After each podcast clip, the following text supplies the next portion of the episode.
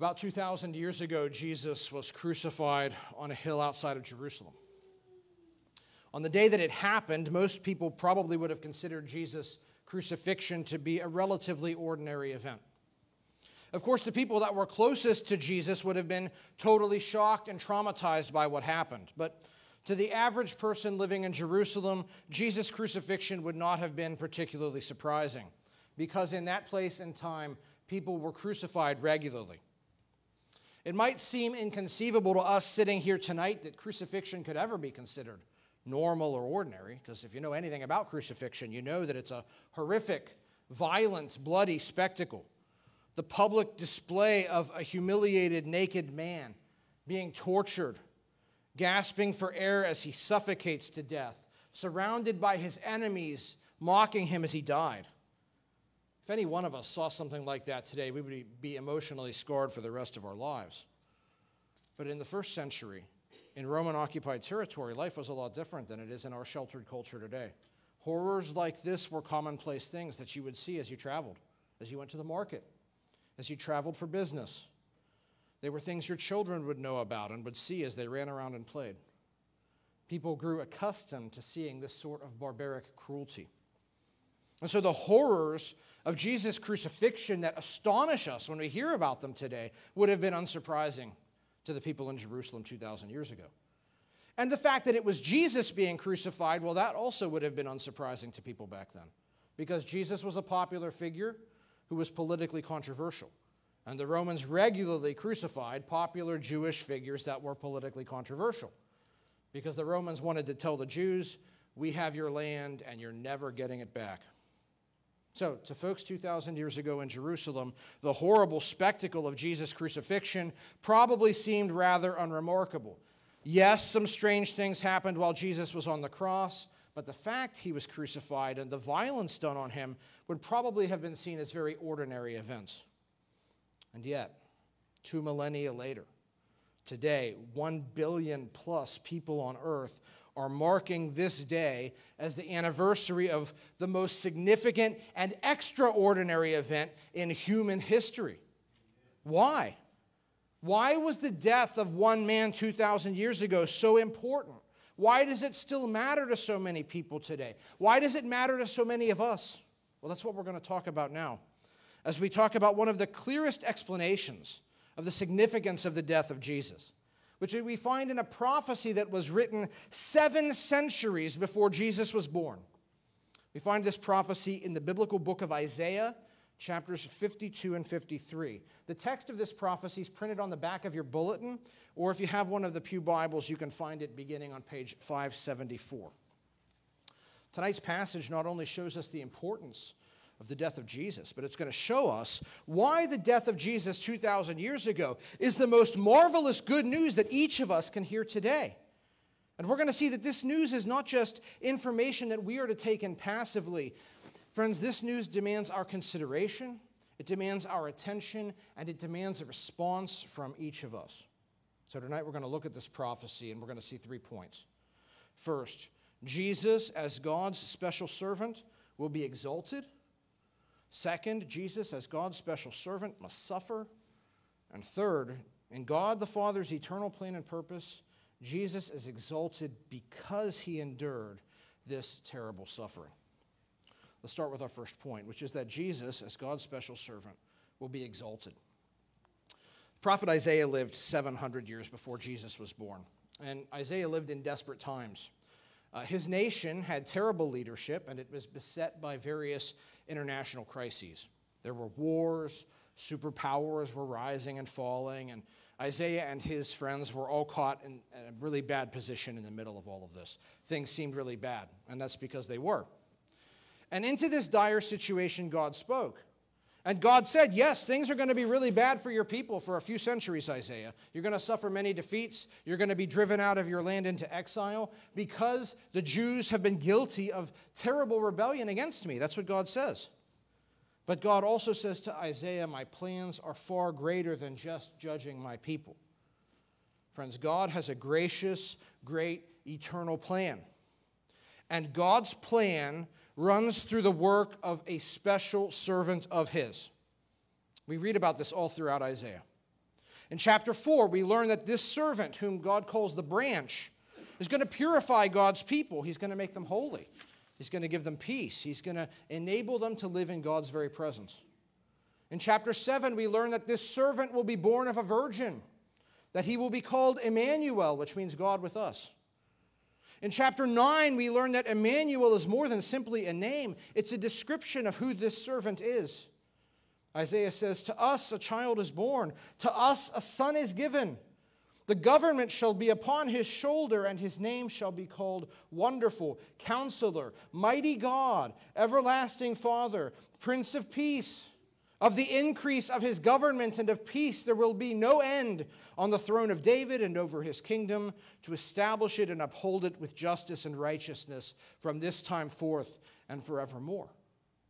God's servant is to be a king descended from the royal house of David. He will be a miraculous figure, he will be God himself. And yet, this everlasting one will be born a child. He will be truly human and truly divine. He literally will be God with us, and one day he will reign without end. Chapter 11, we learn more about him.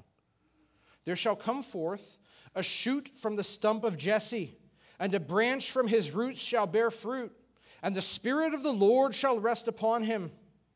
With the breath of his lips he shall kill the wicked in that day, the root of Jesse shall stand as a signal for the peoples. Of him the nations shall inquire, and his resting place shall be glorious. God's servant will be empowered by the Holy Spirit. He will end all that is evil. He will bring about rest for the people of God. And yet, in this same chapter, we're also told he will be born to the royal family during a period when it seems like the royal house is finished. It's like the house of Jesse and David is like a dead stump, and then quite suddenly it will have new life, like a new little plant emerging from a dead stump. And this shoot will be God's servant who will accomplish all of his purposes. In chapter 49, we learn that God's servant will not only bring about salvation to Israel, he will bring about salvation to the Gentiles. I want you to see God's special servant is critical to the execution of God's eternal plan. And friends, God's special servant is Jesus. Jesus fulfills all of these promises. Jesus was descended from the house of David. His genealogy is presented to us right at the start of the New Testament so that we can see he is the rightful heir to the royal throne of Israel. He was born at a time when the royal house seemed vanquished. Joseph, the man everybody presumed to be Jesus' father, he was no king. He was basically a construction worker, a good and godly man, but not a royal figure. The royalty of the house seemed dead, but it was not, because Jesus was born, and he was born of a virgin, like the prophet said. He was born a child. He was truly and authentically human, and yet he was God in the flesh. We see in the Gospels that Jesus wields the very power of God. He does the things that the Old Testament says only God can do. He has power over the natural realm. He stills storms and walks on the water. He has power over the supernatural realm. He casts out demons and forgives sins. He heals illnesses that were not even healed in the most stupendous miracles of the Old Testament. All of these wonders pointed to Jesus' identity. And friends, Jesus did not shy away from his identity. He repeatedly and openly declared himself to be God in the flesh. In John's gospel, he said, I have come down from heaven. He said, I and the Father are one. And Jesus proved these claims not just by his supernatural power, but also by his exemplary life. Jesus lived a life of sinless perfection, reflecting the utter holiness of God. It's Jesus that the voice of the Father declared from heaven, This is my beloved Son with whom I'm well pleased. It's Jesus whom the Holy Spirit visibly descended upon. And certainly it is Jesus who has extended salvation to the Gentiles by the ministry of his apostles. Jesus fulfills all of these promises in Isaiah. Jesus is the promised servant. And as we come now to the beginning of our passage, God says more about what his plan is for Jesus. Chapter 52, verse 13, God says, Behold, my servant shall act wisely. This verb translated act wisely appears many times in the Old Testament to speak of someone who knows what he needs to do to accomplish his goals, and he does them. God's servant will have that kind of wisdom and success. He knows he's on a mission. He will understand what he has to do, and he will do it. He will accomplish God's purpose. And what is God's purpose? Well, first, we're told in, in verse 13, He shall be high and lifted up, he shall be exalted. Ultimately, the Father's purpose for the servant is this the servant will be high and lifted up and exalted by God. Now, when we hear that, we might think that this means God's going to make his servant famous or rich or influential. But there's a lot more than that in view here. In chapter 2, we read this The lofty pride of men shall be humbled, and the Lord alone shall be exalted. Exaltation is something that befits God alone. Man cannot be exalted, man must be humbled. But God is exalted. God intends for the servant to be exalted as he is. Chapter 6, verse 1, Isaiah says, In the year that King Uzziah died, I saw the Lord sitting upon a throne, high and lifted up. Being high and lifted up is the unique status of God in this book. And yet, here we see the servant is to likewise be made high and lifted up. He is to enjoy the position that belongs to God alone. So, God's plan is to exalt, to elevate his special servant above all earthly fame and glory. The servant is to enjoy eternal glory, the glory that belongs to God the Father himself. And yet, as, as God continues to speak to Isaiah, things take a sharply ominous turn. Look at verse 14. He says, As many were astonished at you, his appearance was so marred beyond human semblance, and his form beyond that of the children of mankind. The servant will prove astonishing. And this is not a positive statement. This word astonishing appears many times in the Old Testament to speak of something that's horrible. So, this is no longer speaking about the exaltation of the servant. This is telling us something different.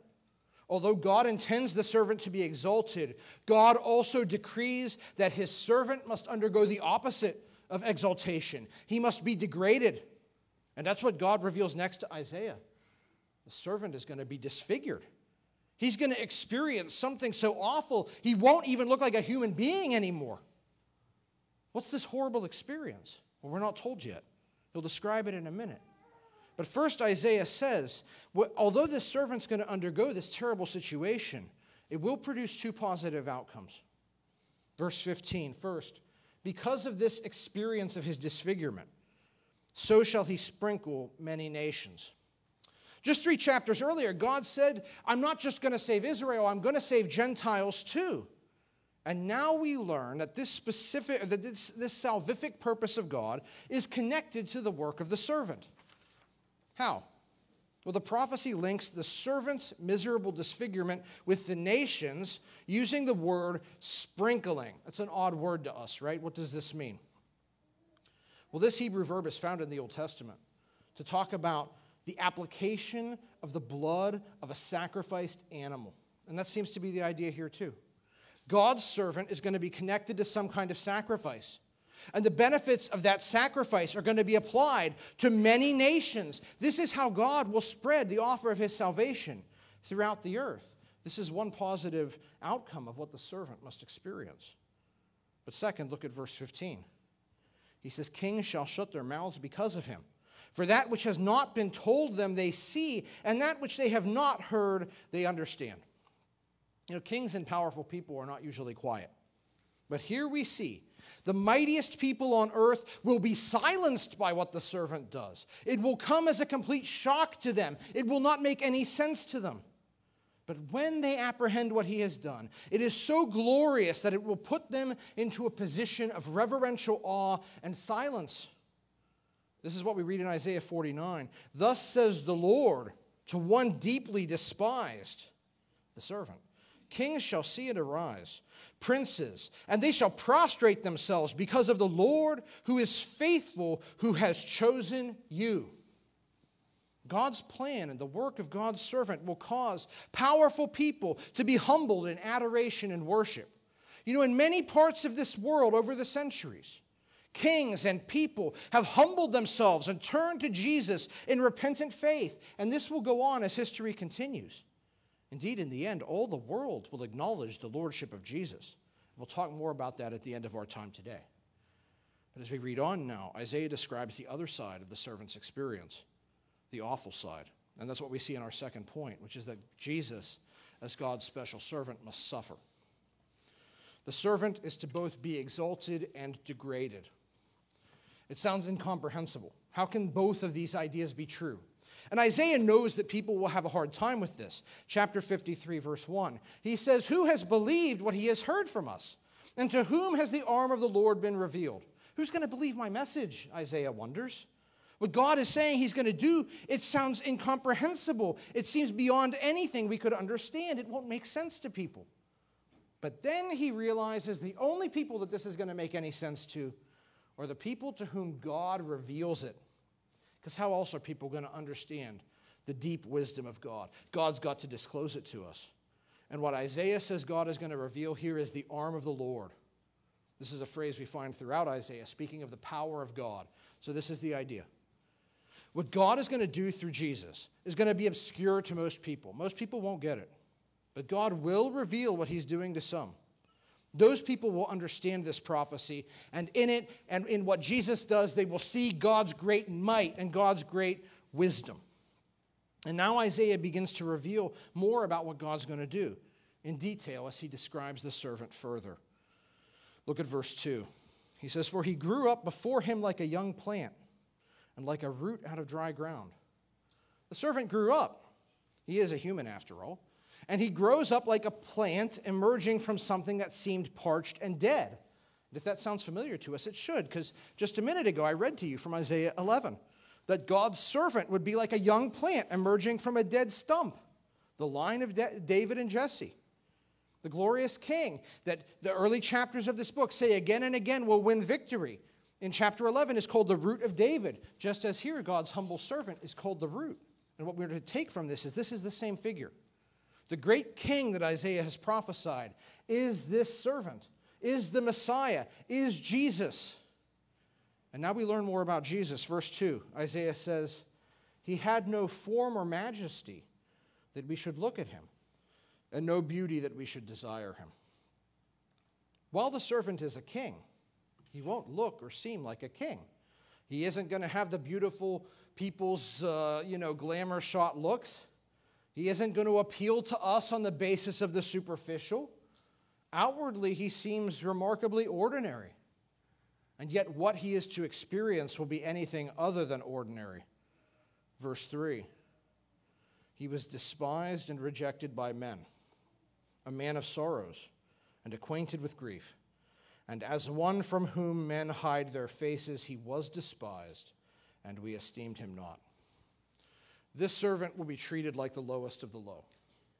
He will be despised and forsaken, rejected and isolated.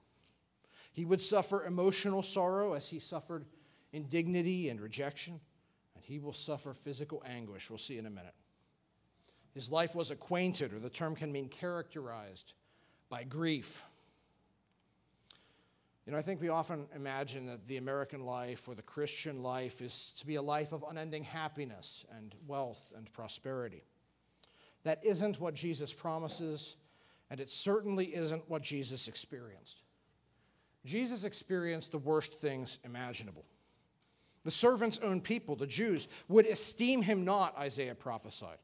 Unlike the kings in chapter 52 who kind of get it and they're shocked and they're reverentially silenced, the people in his own time, in Jesus' day, treat him as an outcast, like the beggar that you turn away from because you're too embarrassed to look at him because of his miserable situation. That's how Isaiah or how Israel will treat God's servant, and that is how Jesus was treated.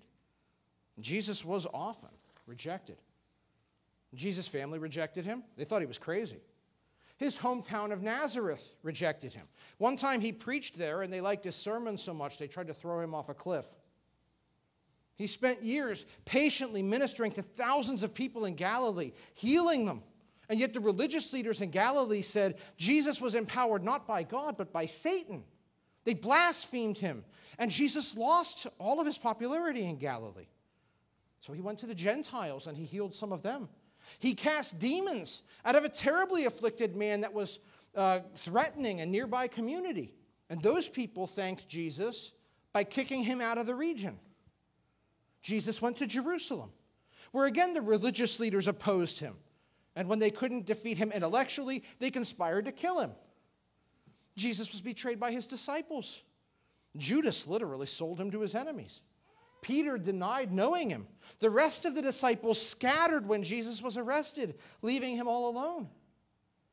He was subjected to false trials, where corrupt witnesses offered perjured testimony against him. Jesus was presented to the crowd that just a few days earlier had welcomed him to town so warmly. And that crowd said they'd prefer to have Barabbas, a vile murderer, released, and that they wanted Jesus to be crucified. And then at the end, listen to the people who walked by the cross as Jesus hung there in Matthew 27. Those who passed by derided him, wagging their heads. So also the chief priests with the scribes and elders mocked him. The robbers who were crucified with him also reviled him in the same way.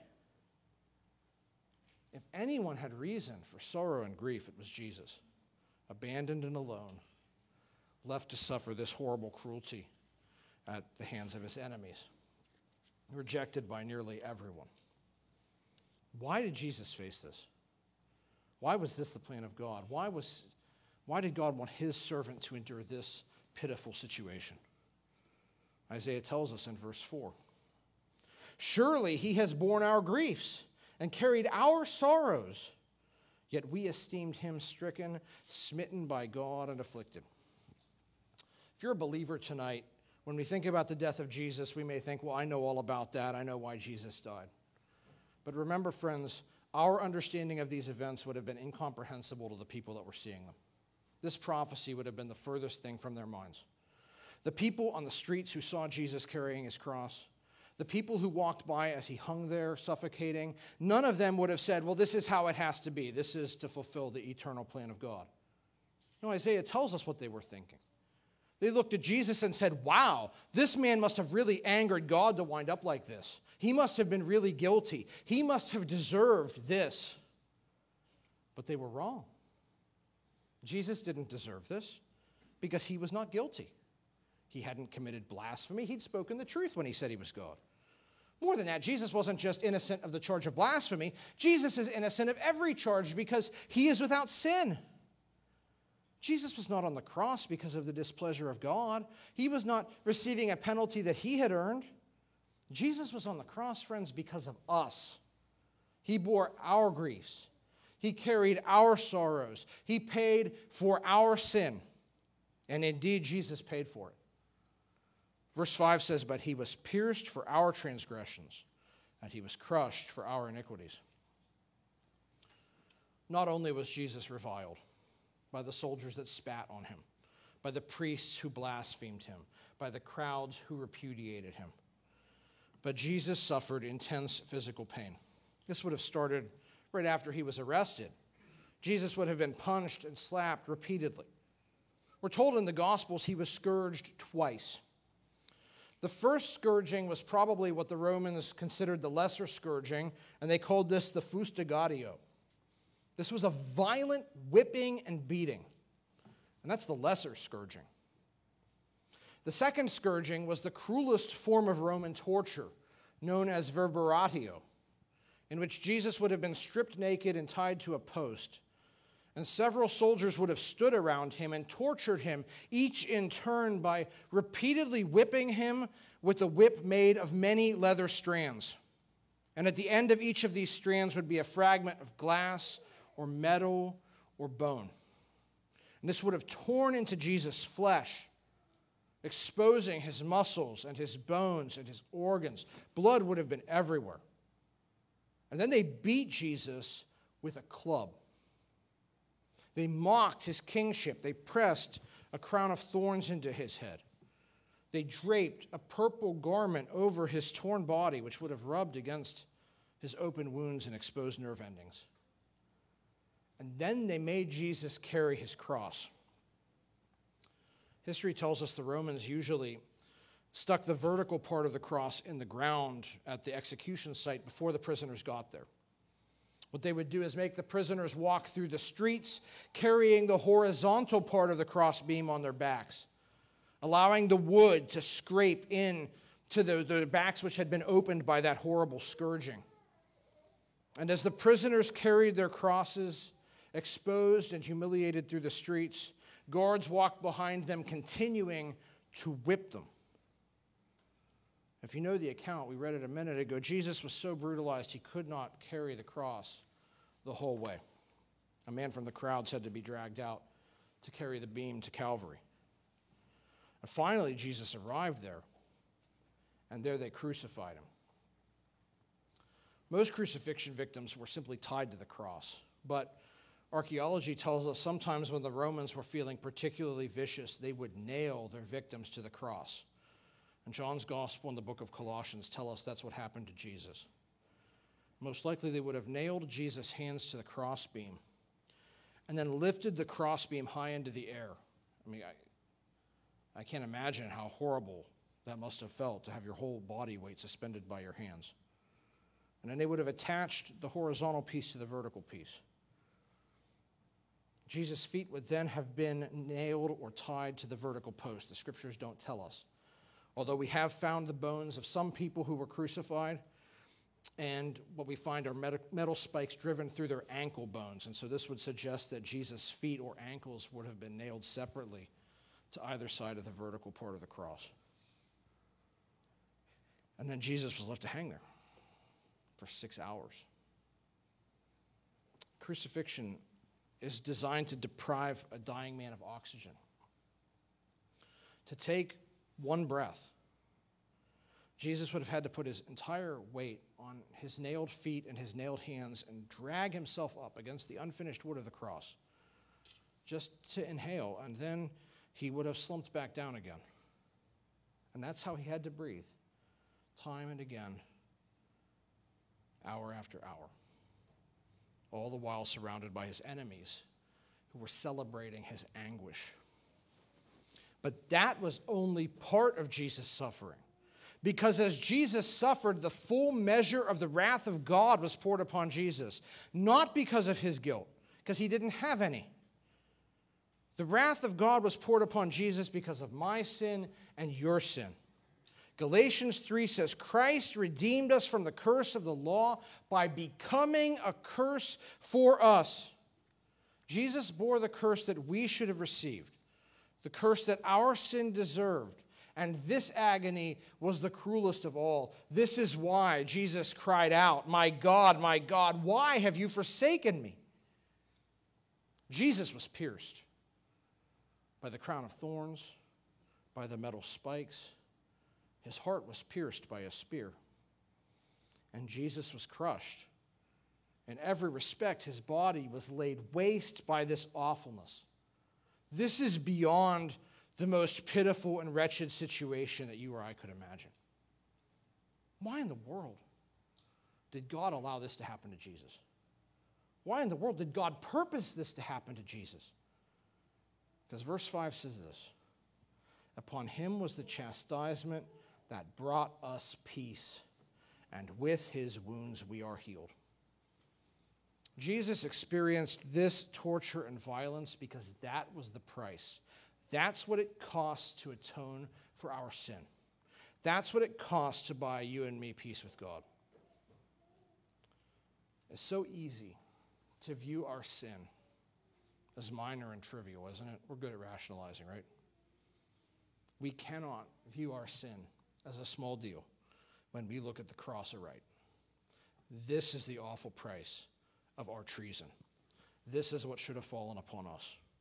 Because make no mistake, Unlike Jesus, who was totally innocent, we are absolutely guilty. Verse 6, Isaiah says, All we like sheep have gone astray. We have turned every one to his own way. And the Lord has laid on him the iniquity of us all. Each of us is guilty. We each are sinners by nature. We each are sinners by choice. We each have done what God has commanded us not to do. We each have failed to do what God has commanded us to do. And we have done this again and again and again. And so we are traitors in God's universe countless times over. And our guilt generates infinite debt before Him, debt that we cannot pay. Romans 6 says the wages of sin is death. And this speaks of physical death. We deserve to die like the criminals that we are. This speaks of spiritual death, that we are separated from God, the source of all life and goodness. And this speaks of eternal death, eternal condemnation, forever exiled from the presence of God in unending torment. Friends, we deserve that because we each are guilty, and we all are guilty. But Jesus went to the cross so that we wouldn't have to pay this awful penalty. He went to the cross to bear it in our place. And God has laid on Jesus our iniquity so that we can be forgiven and set free from sin's dominion over us. And yet, as Jesus took our sin upon himself, as he bore the penalty that we deserve, look at verse 7. He was oppressed and he was afflicted, yet he opened not his mouth. Like a lamb that is led to the slaughter, and like a sheep that before its shearers is silent, so he opened not his mouth. If you were unjustly accused of a terrible crime, you would cry out in protest, right? You'd want everyone to know that it wasn't true. You'd shout it from the rooftops. Jesus was wrongfully accused, Jesus was innocent. And yet he paid the penalty, not just for one outrageous crime, but for every sin his people have ever committed. He became sin itself, 2 Corinthians 5 says. And yet he did not cry out in his own defense. He basically stood silent through his unjust trials. He did not cry out for vengeance upon his torturers. He did not protest his innocence from the cross. He did not curse those who were cursing him as he died. 1 Peter 2 says, When he was reviled, he did not revile in return, but continued entrusting himself to him who judges justly. Jesus endured all of this, trusting the purpose of God the Father. Jesus accepted that this was his mission to be the sacrificial lamb who dies to atone for the sins of others. Verse 8 By oppression and judgment he was taken away. And as for his generation, who considered that he was cut off out of the land of the living, stricken for the transgression of my people? Isaiah says the servant will undergo legal oppression. He will be taken away and cut off. That is, he will receive the death penalty in an act of profound injustice. And that's exactly what happened to Jesus. False, corrupt legal trials arranged by wicked people led to a judicially sanctioned murder at Calvary. And again, the people who lived to see this happen, they did not understand they were witnessing the fulfillment of prophecy. They did not understand that this was God's plan for Jesus to bear the sins of others, of my people, Isaiah says. Verse 9 And they made his grave with the wicked and with a rich man in his death, although he had done no violence, and there was no deceit in his mouth. Although Jesus was not a criminal, he, he was, in fact, sinless. He was crucified in the midst of two bandits or revolutionaries, and in their presence he died. But as this prophecy foretold, Jesus was buried in the grave of a rich man. All four Gospels independently corroborate that after Jesus died, one of his followers, a rich man named Joseph, took Jesus' body down from the cross and put Jesus' body in a tomb that he had had carved for himself. And so Jesus literally was with the rich in his death. Now, this is an amazing prophecy. This was all written 700 years before Jesus was even born. And yet, look how perfectly it matches the details of his death. Friends, this is clearly the outworking of the purpose of God. God declared what he was going to do before he did it. And this assures us that the death of Jesus was the plan and purpose of God. And that's what verse 10 says. Yet it was the will of the Lord to crush him. He has put him to grief. The crucifixion of Jesus is not an accident of history. This is the will of the triune God. Jesus was abandoned, he was betrayed, he was rejected, he was tortured, he was mocked, he was crucified. But at the end of the day, Peter says this in Acts 2 Jesus was delivered up according to the definite plan and foreknowledge of God. This was God's plan, so that our transgressions might be healed, that our sin might be forgiven. 1 Peter 3 says, Christ suffered once for sins, the righteous for the unrighteous, that he might bring us to God. That is why Jesus died, and praise God that he did. But the story doesn't end there. And as we come to our last point, we see that in fact Jesus' suffering was the path that would lead him to the exaltation that God had sworn. Verse 10 says, When his soul makes an offering for guilt, he shall see his offspring. He shall prolong his days. The will of the Lord shall prosper in his hands. Here, Jesus' life is called an offering for guilt. This is a technical term from the Old Testament talking about the sacrifices. The servant's life will be a sacrifice offered for sin. And yet there's a promise here. Although the servant dies, he will see offspring. There will be children who proceed from his saving work, those who are saved by the death of Jesus. As one writer puts it, we strayed like sheep, but we return as children. And by his death, the servant forms a people for his own possession, who become the very children of God.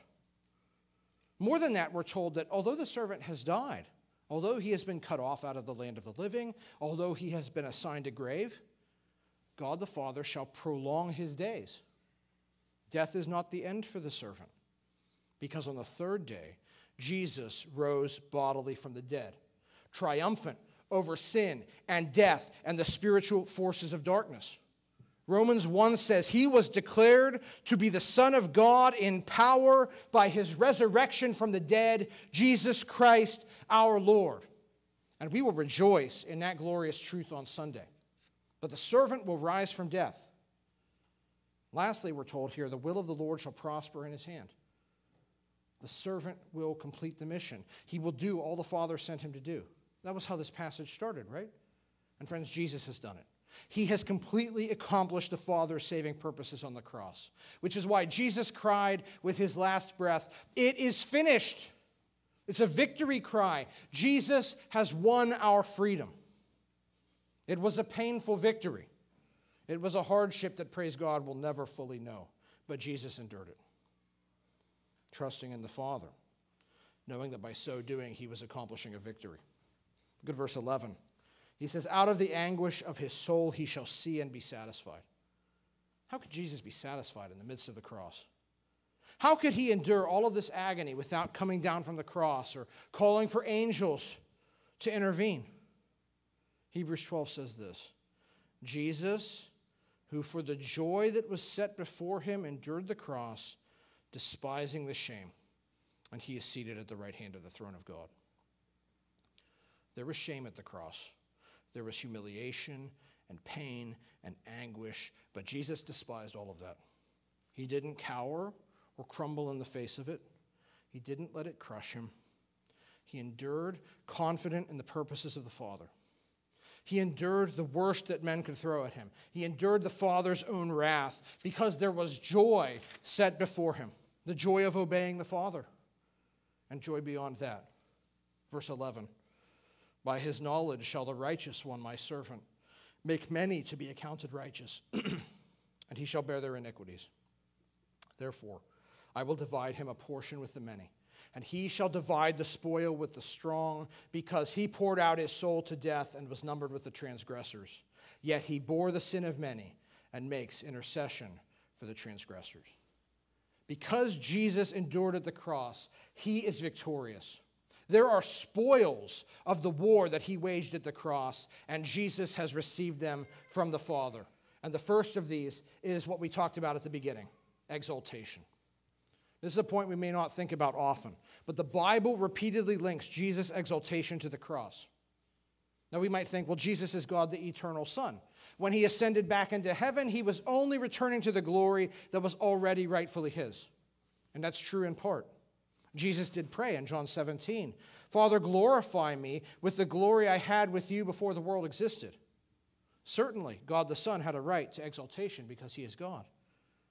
But the Son has taken on flesh. The one who ascended into heaven was truly God, and yet he remains and always will remain truly human. And this one who is exalted so highly upon his ascension is the God man, Jesus. And the Bible says that he has been highly exalted because he voluntarily submitted to the Father's will and suffered in this way. Listen to Philippians 2.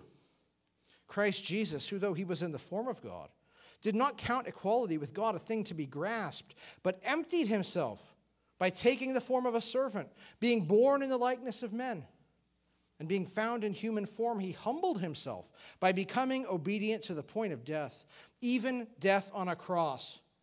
Therefore, as a consequence of Jesus' humility, his willingness to become a man and to die and to suffer this horrible death, therefore, God has highly exalted him and bestowed on him the name that is above every name, so that at the name of Jesus every knee should bow in heaven and on earth and under the earth, and every tongue confess that Jesus Christ is Lord to the glory of God the Father.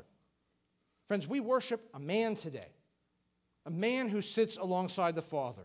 He is not a man who became God. He is God who became a man. And today he sits alongside the Father. He is exalted and high and lifted up, and he is Lord. And one day this whole earth, believing and unbelieving, will bow before him.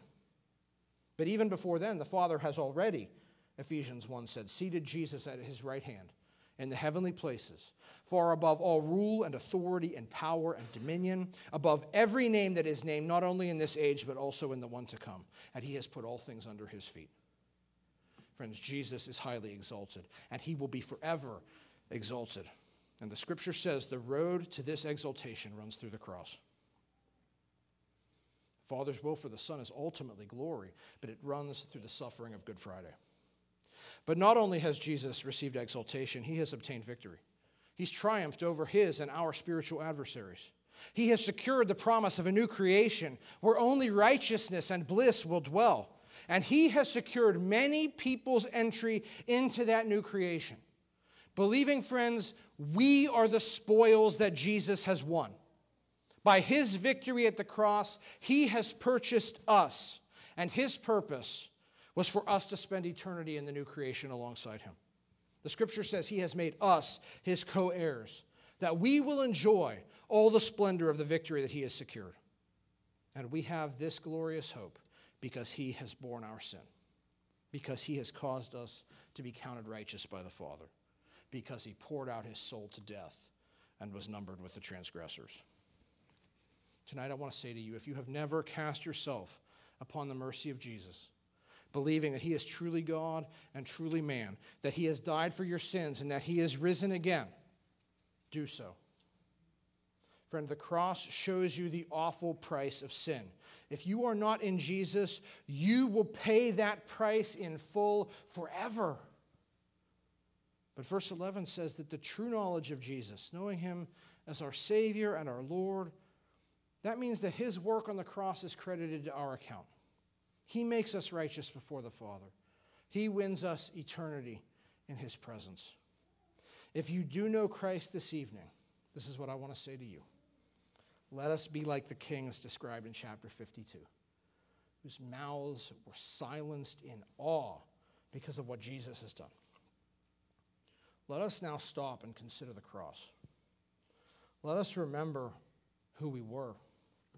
Let us remember what it took to win our freedom the broken body and shed blood of God's special servant Jesus.